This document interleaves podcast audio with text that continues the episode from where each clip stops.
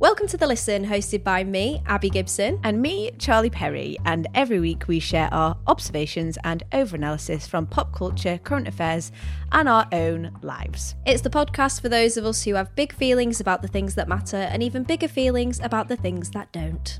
And this week, as you may notice, not Tuesday. No. And therefore, we've got a little surprise Ooh. because we have decided that we can't really talk about some of our favourite things on normal podcasts or things we've been consuming because we don't want to issue spoilers. We are respectful of your entertainment. We're not those people. We respect that everyone watches on their own time, mainly because Charlie is one of those people.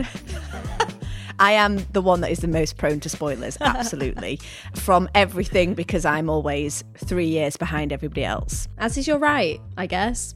Exactly. This week, we are discussing Yomi Adegoke's The List.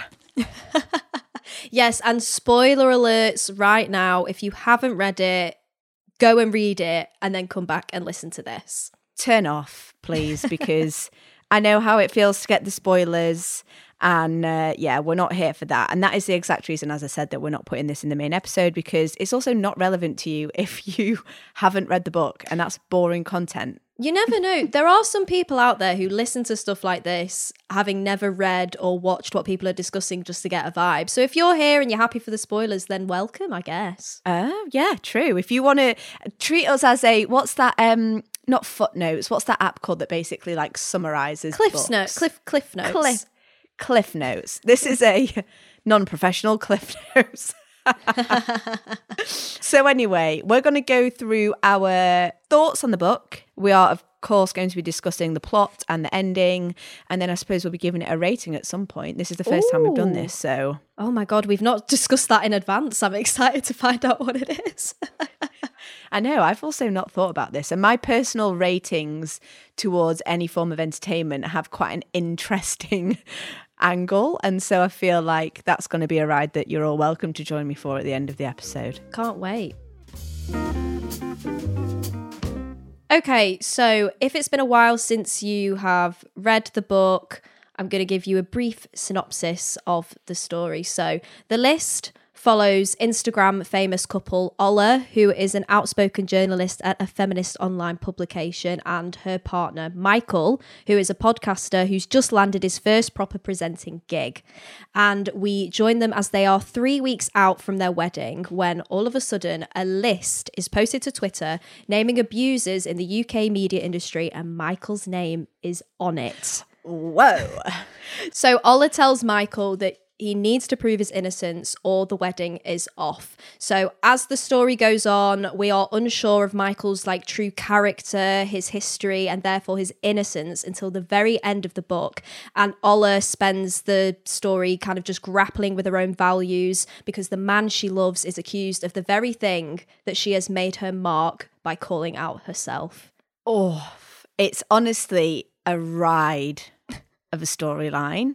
And I think from the outset, it had me hooked just on that synopsis of somebody having to very clearly prove themselves innocent because that is how a lot of great stories, fiction and non-fiction, start. Yeah, I love a social media thriller. And I realized that's a very new genre, but I obviously I read the list and not long before that I read um Yellowface, which maybe we'll get onto another day, which is very similar. I love the idea of because it's a very real thing that happens that people are are tried by social media and this book really gets into what that is actually like from that person's point of view, but then also the people that love them the most. Yeah, exactly. And I do think that one thing that I feel quite strongly about is I don't know about you, but when I used to read books when I was younger, I very much felt like they were like of the time. And mm. I've since read books like, I believe it was The Silent Patient. I don't know if you've read that. No, I haven't. Well, the storyline basically followed somebody who was like a blogger, and that feels very nostalgic to me. And I quite enjoy reading books of tech times gone by. and I just feel like this storyline is going to feel like that to me in another like 10 years or whatever it might be. So when there's like younger people picking up this book because it had such great accolades in 2023, 24, Yeah. whatever. it'll have that nostalgic feel to it. So yeah, I, I agree. The kind of trial by social media thing is really quite fun, and I like that it will likely feel out of date sometime and it's like a real representation mm. of its time. Well, that was actually one thing that I noted down that I what I really liked about the book was that it was set in 2019 like you've just said. And I listened to an interview with um Yomi and she made that a very personal decision cuz she wrote this like during COVID, during lockdown, and she was like she wanted to write a story pre-COVID because social media went through a massive evolution in such a short amount of time and she captured a really interesting point of the world really pre-pandemic and pre everyone losing their absolute bloody minds um, and like you said, yeah, it's it's a great time capsule. That's such a good point. Yeah, it just I, I love that feeling, and I also think that the one thing that I had thought about while she was reading, and and sorry if this is like a blatantly obvious point, but the fact that it's already out of date because it references Twitter and not yes, X I know. is like an exact reason of that. but what I did love was that like getting into the storyline a little bit more was that we were being used as pawns in a way as we understand what it would be like to consume something like the list. Yes. So we're thinking of ourselves in the story, which I really enjoyed. It felt quite relatable that that could very easily be a thing that even on something like the listen, we would be discussing if this was real. Yeah. And I do think that there was a really interesting point around like the way that the media industry is structured at the minute. And he's a podcaster. Uh, mm. Uh, Michael is a podcaster. And the fact that he's kind of like between jobs and uh, really kind of going for his next step, I think also really nicely reflects the way that people work within the industry as well. And I know that we've got points to make about working in media later down in the episode, but I, I feel as though, kind of as an overarching theme, it felt like the list was a very tangible, realistic thing that could very easily exist. Mm. And one thing that I was thinking of it as was a member of the public who might use the app as Twitter now X but also as somebody who is trained in media. I have a degree in journalism, so I know about all of the different things that would be counted as slander or yeah. obviously libel and, and that sort of thing. And it, and it, it's really interesting what like as a reader you take from it and where your opinions are. Because what I'm really keen to know from you is like where you were aligning yourself throughout that, like which yeah. characters you felt like you kind of sided with the most. Yeah. Do you know, like you said, the media aspect of it as two people who work in media, I found fascinating. And that made me enjoy the book so much more because it was a world that I'm familiar with. And hopefully for people who aren't, don't work in media, it's just a world that you're kind of interested to know more about. Like so many books these days and films are always like a woman in some sort of magazine. So it's a great, it's a great occupation to write about, I think. Um, yeah, I but agree. I did particularly really love Wominks. This is so interesting. So Ola works for a magazine called, well, I'm going to spell it yeah. W O M triple X N. And I know there was a bit in the book where they talked about Frankie, who was the founder of it, didn't know that woman spelt with an X, you still say woman out loud. And she thought it was pronounced wominks. And then I think she doubled down yeah. and called it triple X. But I was reading it in my head as just woman until it was explained later on that Frankie calls it wom- wominks. Frankie is a hot mess. I'm sorry. Frankie was like one of my favorite characters because of what a mess she was. And I'm like, I know that woman. That woman is so real. Like, yeah. I've never had the fortune or misfortune of meeting her. but that is like kind of the setting I felt most at home with. And I really enjoyed reading the conversations that Ola had with Kiran. Yeah. Because it was kind of like I really understood Ola because it was such a difficult and shit thing that she was going through. Yeah. Because she literally had this is who I am as a person. And now the person I love and I've pledged to spend the rest of my life with is someone who I would like, if it was anybody else, I would have thrown out on the curb. And I think Kiran was really good for like calling her out on that immediately but then I understand why Ola argued back because she was in denial, I think. Obviously, as we know how the story ended, but Ola was in a deep denial because she went through with the bloody wedding. Yeah, exactly. I think that's it because it's it felt a little bit like if it was your friend how you would advise them was very mm. clearly reflected in each of the characters. And actually, one thing that I was just having a type there is because I feel like there's names that I'm I'm kind of about to say, and Seeley Mm, yeah, yeah, yeah. and Ruth. Yeah. Obviously, we're seeing this through Seeley, Ruth, and Kiran. And I think that's a really interesting dynamic of like work friend who's also kind of in the situation by none of their own fault, really. They're just working on the story. But then with Seeley, I think it was very obvious that there was an underlying story there. Yeah. And I think the intentions of Yomi were to make that clear but not make it the main storyline. But it kind of felt as though it was like a real back story that really didn't matter. And I mm.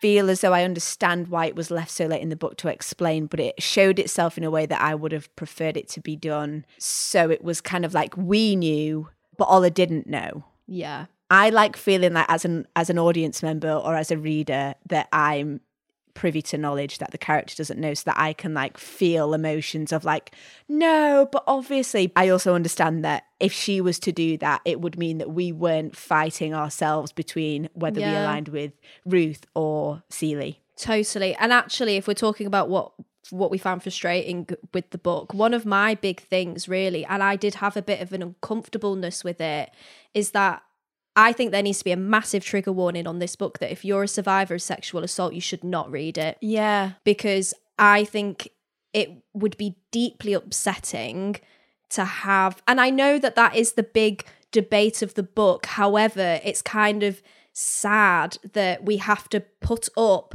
do we believe people when they say they're being assaulted? Mm. And I totally understand why that was the setting and it did make for a, a really great thriller.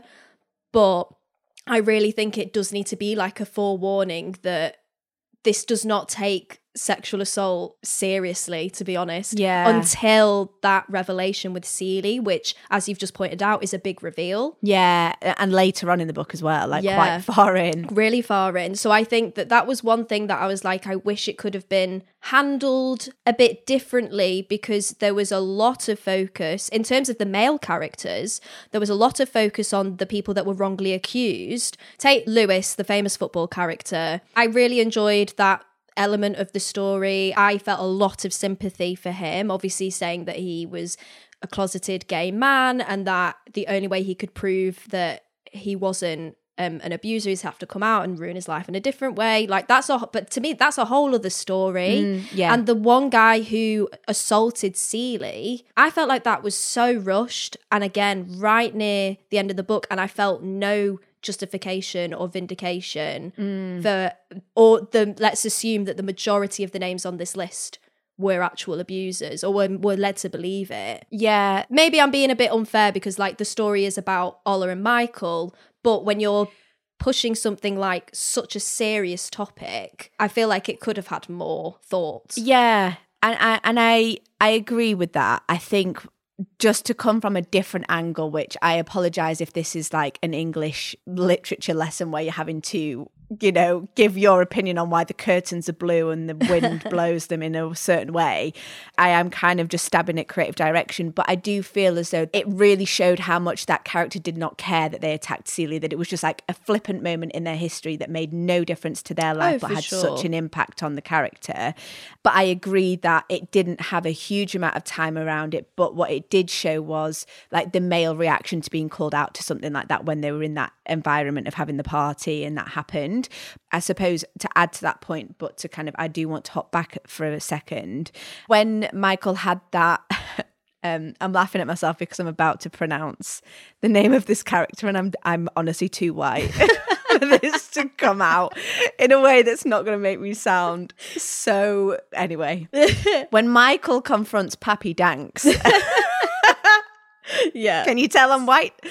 About the fact that he's attacked Seeley because obviously Ola gives him a call while he's with him. I think that it was predictable because we know that that is how generally a man would deal with a situation like that, just like mm-hmm. going to violence. And I think that was a obviously there's there was frustrations from Michael's point of view as a character who's also been associated with the same tarnished with the same brush just to kind of reference him Yeah. being named on on the list but it's frustrating that it was really quick. I understand that. And just to kind of go back, I'm sorry to kind of flip flop around. You can tell we've not done one of these book reviews before. but one thing that I really enjoyed about the book was that it actually pissed me off until the end because I was finding that I was predicting quite a few things throughout the storyline. And I was a bit like, oh, it's kind of predictable, but fine. Like, yeah, I, I guess that character, like the Seeley thing, for example, I knew that there was an underlying story there and I knew something was going to come out and I kind of knew what the responses of the characters would be to certain situations and that felt quite predictable and that started to make me feel like the book was going to have quite a predictable ending and there were a few avenues I'd had in my mind in terms of what I thought it was going to end as but mm. the one thing that I was really praying it wouldn't be that I felt like it was going to be was a book that was essentially another woman scorned storyline Yeah. where yes it was a woman who sent the name of a man to a list because she was pissed off that he didn't want to be with her and i was like don't let this be a storyline set in 2019 a book that's come out in 2023 and it have that sort of ending because we don't need any more of that narrative of a woman scorned and doing something as kind of I suppose you wouldn't call it petty revenge, but the idea of some sort of revenge Yeah. because she didn't get to be with the man that she wanted Yeah. to be with. So I'm thrilled that that wasn't the yeah. ending. And you know, I wasn't even sure if we would find out, uh, like, have like a definitive ending. So I was thrilled when there was an actual ending, and I didn't see it coming. No, I didn't. No, and for anyone as a reminder, so it ends up that um the person who put Michael on the list was his ex's current partner. You basically read the final chapter from his point of view, and he sounds batshit crazy Yeah. and it was actually insane. But the thing is, I was really happy with the ending because also Ola and Michael were just like not working. No. Like it was clear, especially because she talks so much about in the book about how she basically he cheated on her first of all, which she knew about, took him back. He cheated on her again. She didn't know that about. So there's the infidelity. So as soon as that kind of came up, I was like, this isn't going to work. You, c- she cannot be with this man. Mm. So I'm glad that it ended up with a kind of a amicable divorce. But I really wasn't expecting the man scorned almost at the end. I thought it was brilliant. I loved the ending. Yeah, I loved the ending. I think the way that Yomi had written it was very much from a point of view of this has to be the way it ends because alongside it not being a woman scorned storyline, it's it, it had to be. There was no other correct way to end that relationship than it be amicable. The woman in the story obviously Ola has like stood up for herself. It, it's it's a moral reflection of what we expect from ourselves and our peers as women. Yeah. but the way that she wrote it was so obvious that it was like oh but i really really wanted this to work. Like i didn't want it to work because he's treated her like shit but the way that they have this kind of mutual respect for one another in a way that's like this isn't going to work and we respect that is the feeling of just being like for fuck's sake guys like what michael why did you have to be such a dick because like you meant so much to ola Oh, and she he- didn't deserve that She didn't, and he was truly the worst. Honestly, if I, I could meet Ola as a person, you know that she would be so incredibly intelligent, amazing at her job, so value driven, and Michael ruined that. yeah i agree And like, I'm sorry that Michael got wrongly accused, but he was still a dickhead. Yeah, exactly. The accusing of him doing what they said he did, which was, I don't think they ever made it very clear, but it was just abuse, obviously, because it wasn't true. Yeah. But I think he didn't deserve that. But I will say, and maybe this is controversial and I shouldn't say it, Karma is a bitch. No, it is a bitch, and it did bite him in the arse. It uh, really did, like a bit too hard. It took a bit of a chunk Yeah. out of his ass, and But that's why done. she's a. That's why Karma's a bitch.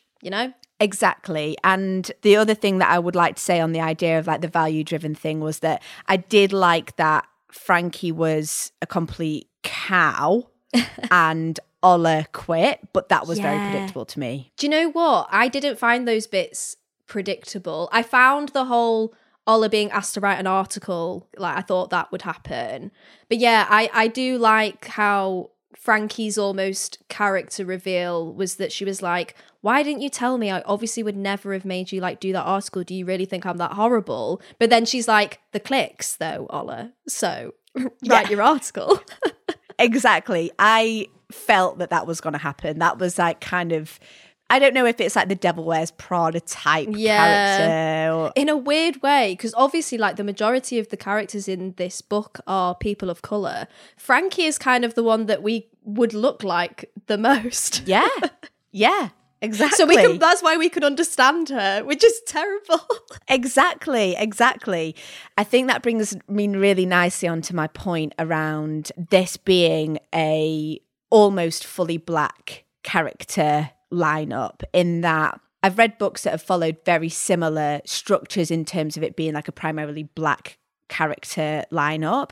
But what I will say is that we've spoken obviously before recording this about how the book has been received in general um, which we've been conscious of not doing in this podcast as a main point because I do feel like reading is very personal to me and I find it tarnishes my opinion when I know what the masses' opinion is.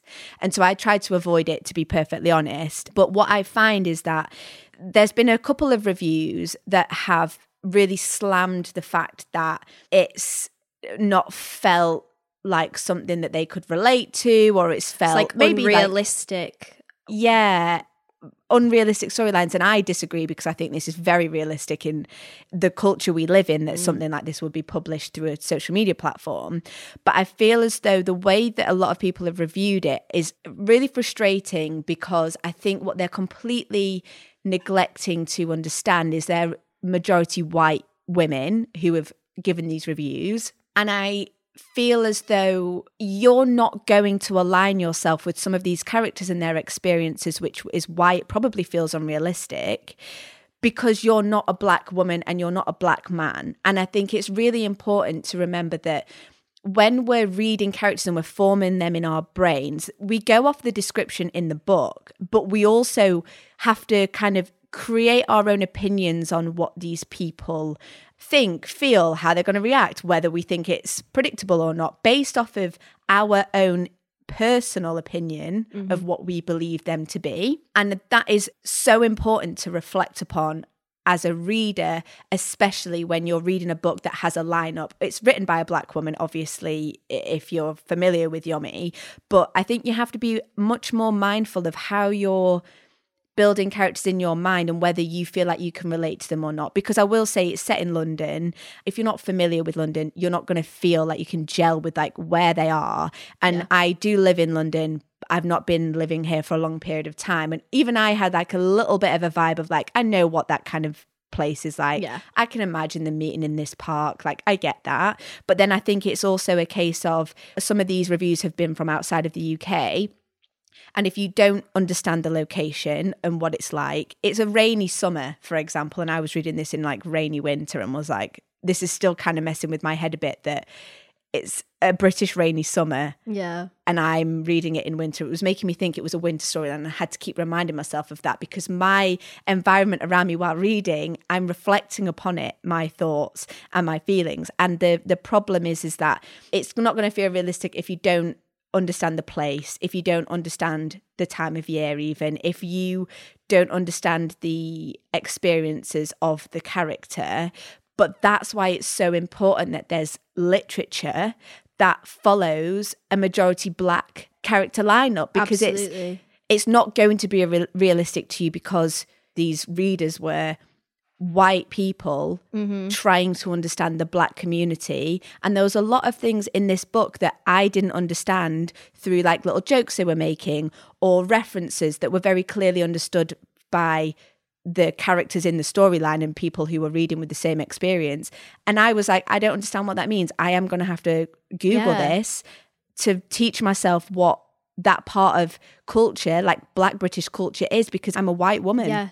And like you said, and that's why it's so important. And I think it's really important to remember that as white people, we are heavily represented in media, in TV, in film, in literature. And the chances are the majority of what you consume as a white person is you being reflected back at you. And if you feel like uncomfortable reading a book like this, you really need to look inwards and think about why, because it's actually okay that some things aren't for you, but equally, like I had moments of like, yeah, like you did, there was references in this that I didn't understand, but I was like, okay, if I want to learn more, I will learn more. But Yeah. it didn't in no way detract from how much I enjoyed this book. Yeah, I completely agree, and and it's I feel a sense of shame that there's like not sh- shame from a point of view of maybe being part of a culture that doesn't reflect the interest and the jokes and the the culture of mm. the black community in the UK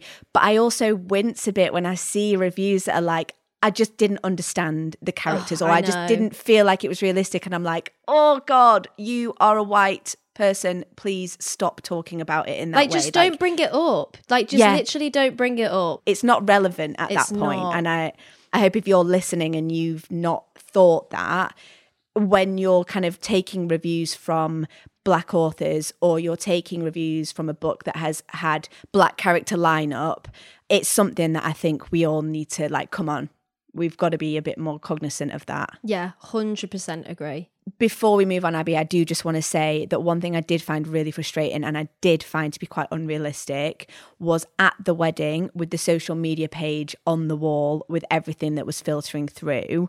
I have never been to a wedding where they've had a live feed of their own hashtag on the wall. I disagree. I actually do find this realistic because I don't think you should ever underestimate how extra people will be at their weddings. For real. Fair. Maybe like, serious. maybe it's because the weddings I've been invited to, they wouldn't do that and I personally wouldn't do that. no, but that's yeah, fair. Yeah. Good news if you did enjoy the book, um, as we did, because it's going to be made into a TV show, and it is. It was actually picked up to be a TV show before it was even published, which is absolutely incredible. And listen to this, and it's being made by HBO Max, BBC, and A24.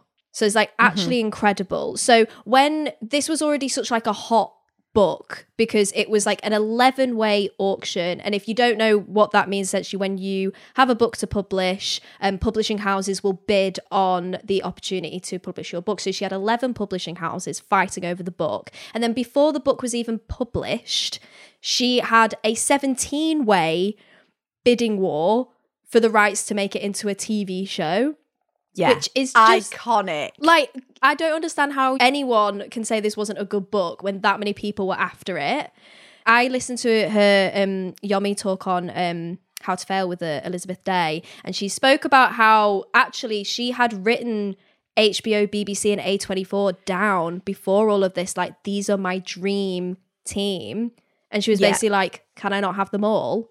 And I, Yeah. they were like, yes, you can. So already, just from that alone, and when I was reading the book, before I read it, I knew it was being made into a TV show. So this probably influenced my brain, but I could just see it. Yeah. I can really see it being filmed. I could see the actors, I could see the style, and I, I already just know it's going to be an incredible show. I've got no doubt about it. It might be a better TV show than it is a book. Yeah, I did think that because I was going to say, I wonder how each party in the TV show are going to have their input. Because mm. obviously, I think from a BBC and a HBO Max point of view, everybody knows that. But A24, I think, is a little bit lesser known in terms of what they do. So I'm really keen to see how it comes together and, and how each party will influence the final product. But I think the reason why I'm assuming it's so interesting is because it's a black author. It's a it's a primarily black character lineup across the board.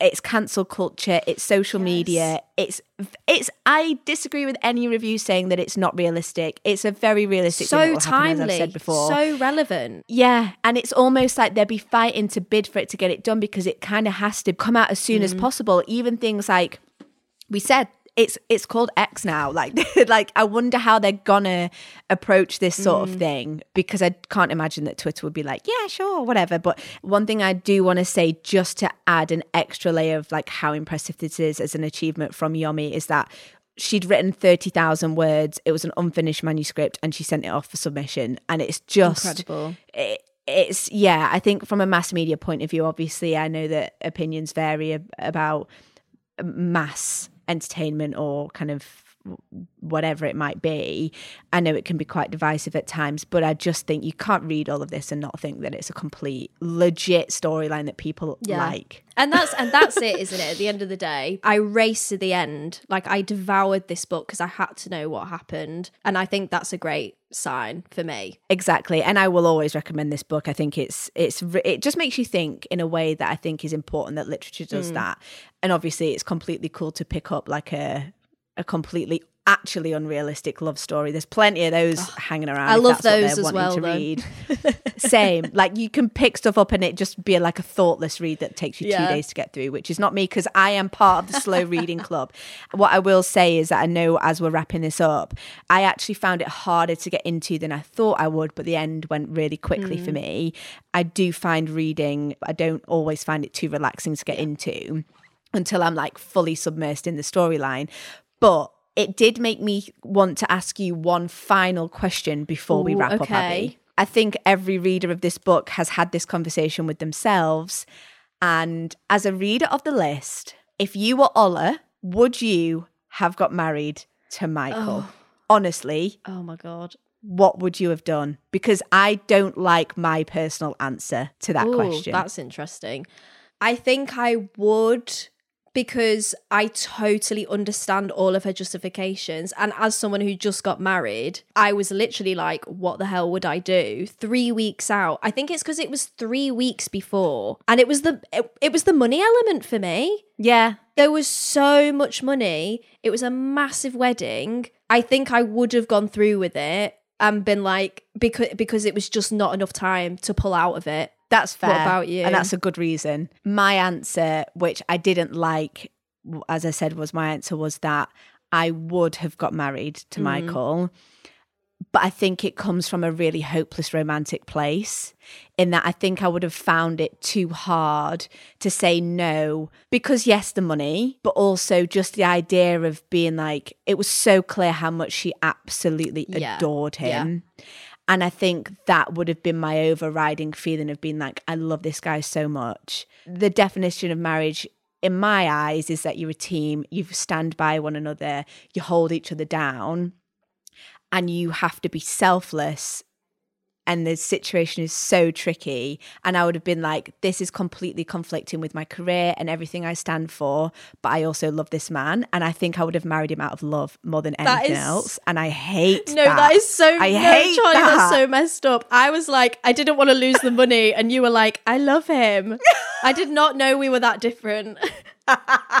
that is literally the difference between us two. And I hate that. I really don't like that about myself because there's so many other reasons to want to marry them for things like the money and whatnot. I think it's just a case of being like, oh shit, is that what my opinion of love is? That even that wouldn't make me. yeah, but I think Ola married Michael for both of our reasons. I do. I think she did it because she loved him, but I also think she did it because she felt like she had to. Yes. And I would have also made the same decisions as Ola just to say, like, Yeah. down the line, I would have been like, this isn't working, but like, I was showing you my dedication to this marriage. Yeah. Right, Charlie. I tend to rate things out of five. Yes, we. I think that's a good idea. we'll do more episodes like this for sure because it's really fun. We need to figure out what our own rating is. We're not going to do the whole thing of like ears. I'm going to give it five ears out of five because it's the listen. we can't be that predictable. We need something that's cognizant. Let's not lock it in now, but if anyone has any ideas, yeah. send us a, a message in from in the link in the show notes to see what our rating scale should be. Yeah. Love that. I'm going to. I know you didn't ask me to go first, but I'm going first anyway. Go for I'm it. a narcissist, it seems. I'm going to rate it a. Are we doing points or is it literally just like four? No, commit. Do do whole numbers. Whole numbers, right? Okay. Four out of five. I agree. I would give it a four out of five. If you were allowed me to have my points, I would have given it a 3.7. What? No, you're not allowed. For that reason alone, the fact that you didn't even go 3.5, you're not you you are not allowed points. No. Okay, fine. It was just a predictability element. I kept guessing what was going to happen. That's fine. You can end. knock off a star for that. Fine. Right. Well, let us know what you thought of the book. In, like we said, we've got a Google form that you can submit all of your thoughts, questions, love letters, whatever you like. We'd love to hear from you. Of course we would. And also, one thing that we would really love to do is make sure that this is like an ongoing special. And so, if you want to be a bit more engaged with this level of conversation, in that we're all a part of reading or consuming something, it doesn't just have to be books, and you want to get our take on it, the next book that Abi and I have decided to read is Good Material by Dolly Alderton. If you want to listen to this, go buy the book, or if you've read it and you loved it or you hated it or whatever, please get in touch. Um, as Abi said, there's a little hyperlink in the show notes everywhere. You can go to that. And um, yeah, it would be really fun to see you on the next episode. And we really hope you enjoyed this one. Yes, you can follow us at the links in the bio. So come and have a chat with us over on Instagram. This podcast has been produced by Astrid Productions, the podcast network that puts women first. The executive producers are my wonderful Abi Gibson and myself, Charlie Perry. Editing by the fabulous and wonderful Abi Gibson. Oh, Video thanks. editing by the incredible Lauren Howie. And production coordination by the formidable Molly Sainty. It, formidable is a good word to use, right? Yeah. Wait, I just want to make sure that that makes sense. Oh, God, no, it's not correct. It means causing fear, apprehension, or dread.